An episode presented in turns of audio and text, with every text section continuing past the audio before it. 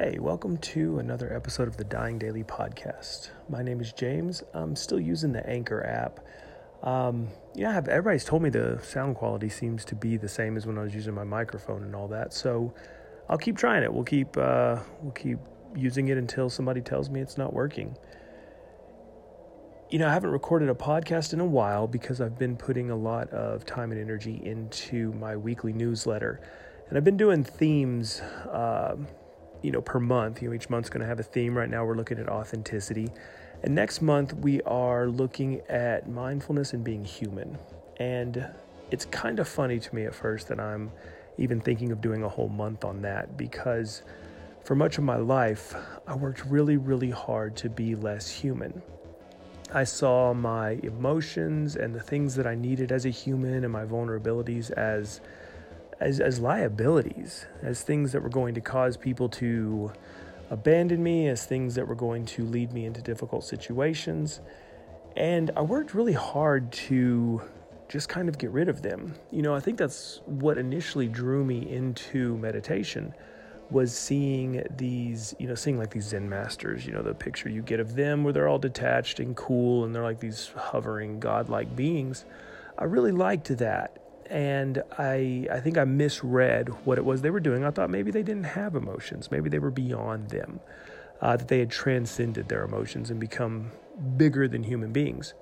And I really tried for that for a while, and I think what I did was uh, kind of blunt myself emotionally. I just kind of beat them over the head until they went away, and you know, uh, shockingly, that did not turn out as well as I had hoped. I think it led me to a series of choices where I probably hurt some people pretty badly.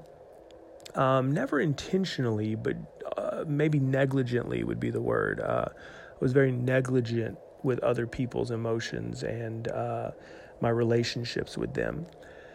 It led me to a place where I don't think I was able to truly identify what I was going through and what I was experiencing as a human. And so, you know, when you can't, when you don't have access to that, you don't make the best choices. So, you know, in the long run, what I realized was that these were very unhealthy things. I think that it um, just probably made me difficult to deal with, and it made it difficult for me to deal with myself, even though I might not have been fully aware of it. So it's funny to me to be writing, uh, you know, a whole month's worth of newsletters about being human. Um, but really, the more I look at it, it's not. I I see myself these days as a as an emotional person. You know, I'm very aware of my emotions. They don't necessarily run the show, but I'm very aware of them. And the other thing that makes it kind of funny to me that I'm writing about being a human being is that I feel that the places I'm most human are probably the places uh, that that that you don't want to be as a human. You know, I, I deal with a lot of anger. I deal with a lot of um, frustration and uh, at times just a deep, deep loneliness as a person. And this is okay. Eh, what I've really learned over the past few years is that emotions are essentially neutral. They're these states of being that we experience, these states of being that we exist within for short periods of time. You know, they, they don't stay very long if we don't feed them. But when they're there, they feel so totalistic, they feel so all encompassing that they can lead us to some very difficult decisions, uh, some very problematic decisions when they're there. And so, you know, take something like anger. I think that uh, multiple things over the course of my life kind of wove an anger pretty deep inside of me, you know? And for the most part, it doesn't come up, but when it does, man, it's strong and it's all encompassing and it is just this totalistic desire to burn everything down. Uh, just to kind of go back to the just the self-destructive foolish unskillful way of living that i lived for so long. And through practicing mindfulness through practicing meditation for so long i watch it arise and I watch the thoughts that arise to feed it. These thoughts show up to justify it and to tell me why it should be there why it's good. And um, it, it's getting it's gotten to a point where it's almost funny to watch this, to see this arise and to see it start telling me stories about everyone around me, about the people I love the most, about people I don't even know. You know, those are both equally silly. People I love the most, I've chosen to have in my life, and they're wonderful people. People I don't even know, I don't know anything about them, so why am I getting mad? But anger tells me this story, and it starts to just, it tries to like just, just wheedle its way into my head and to get me to start to take action. But through mindfulness, through meditation, what I've learned is that these emotions don't stick around very long if we don't dwell on them, if we don't feed them. You know, they're like stray dogs. The only ones that stick around are the ones that you feed. And over time, I've learned to simply not feed them. I've learned to laugh at myself. I think that's one of the central parts of being human that I've really come to enjoy is just laughing at myself. Laughing at how seriously I can take all of this and how seriously I take myself sometimes. I mean, it's really hilarious. I am James Henson in Lubbock, Texas. Uh, you know, not even I work in a I work in a small building downtown, and most of the people in this building don't even know my name, much less the people in my town or region or state or country or the world.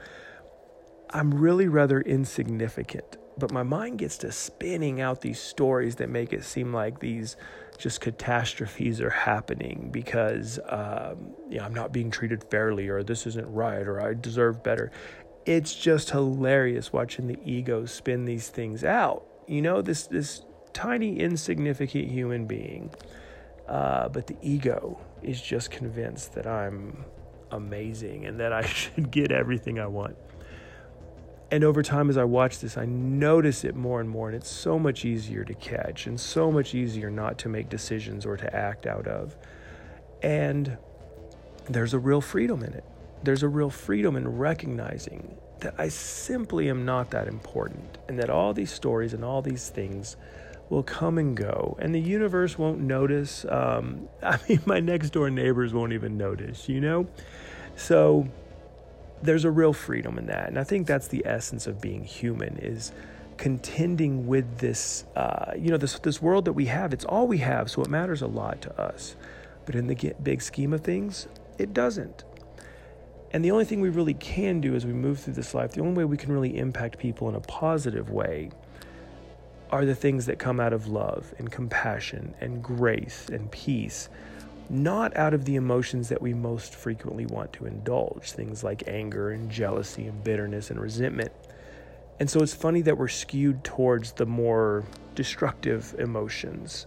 It's funny that we're skewed towards hanging on to them. And I think it probably goes back to a survival mechanism from a long time ago, but you know, we can get into that some other time. So when it comes to being human, those are the things I've learned. Those are the things I still struggle with. Um, I don't know if it's fair to say I struggle with them. Those are the things that are still present. And I don't struggle with them. I let them come and I let them go so they don't really have too much of an impact. Uh, they certainly don't have the impact they used to. I mean, in the past, when I got the desire to burn everything down, that's what I did. And, you know, now I don't. Now I rarely even now I rarely even strike a match. Um, and when I do, it's immediately noticeable to me. So that's that thing of being human is sorting out our place in the world and sorting out the impact we want to have on others. These days, the only impact I want to have is one of kindness and compassion. Um, and it's much easier as I watch these things come and go. So, if you're interested in checking out that series, you can um, you can sign up for the newsletter. It's just at jamesscotthenson.com backslash sign up. Uh, when you sign up, you get like a password to my resource library. I've got some cool resources in there. I actually added two ebooks in there recently. Um, and I'm going to add some good ones, some some better ones, some more involved ones. Uh, I found a cool app that lets me do that. Um, but there's some other things in there. There's some stuff about like conflict resolution and mindfulness and mindfulness for kids. So yeah, that's at jamesscotthenson.com backslash sign up. That's the easiest way. You'll get the newsletter once a week. Um, and really nothing else. I don't spam people. Um, it, I don't know, it annoys me when people do that to me.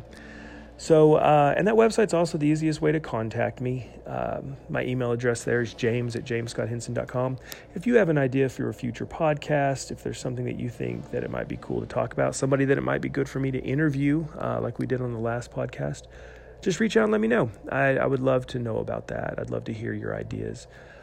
So, whatever you do for the next for the next week, let's say, embrace being human. See what it really means to embrace these emotions and these thoughts and this mortality and the things that we go through with other humans the rejection and the love and the times of happiness and the times of loss. See if you can embrace all that and let yourself be fully human and see what starts to emerge from that. I'll look forward to talking to you next time. Thank you.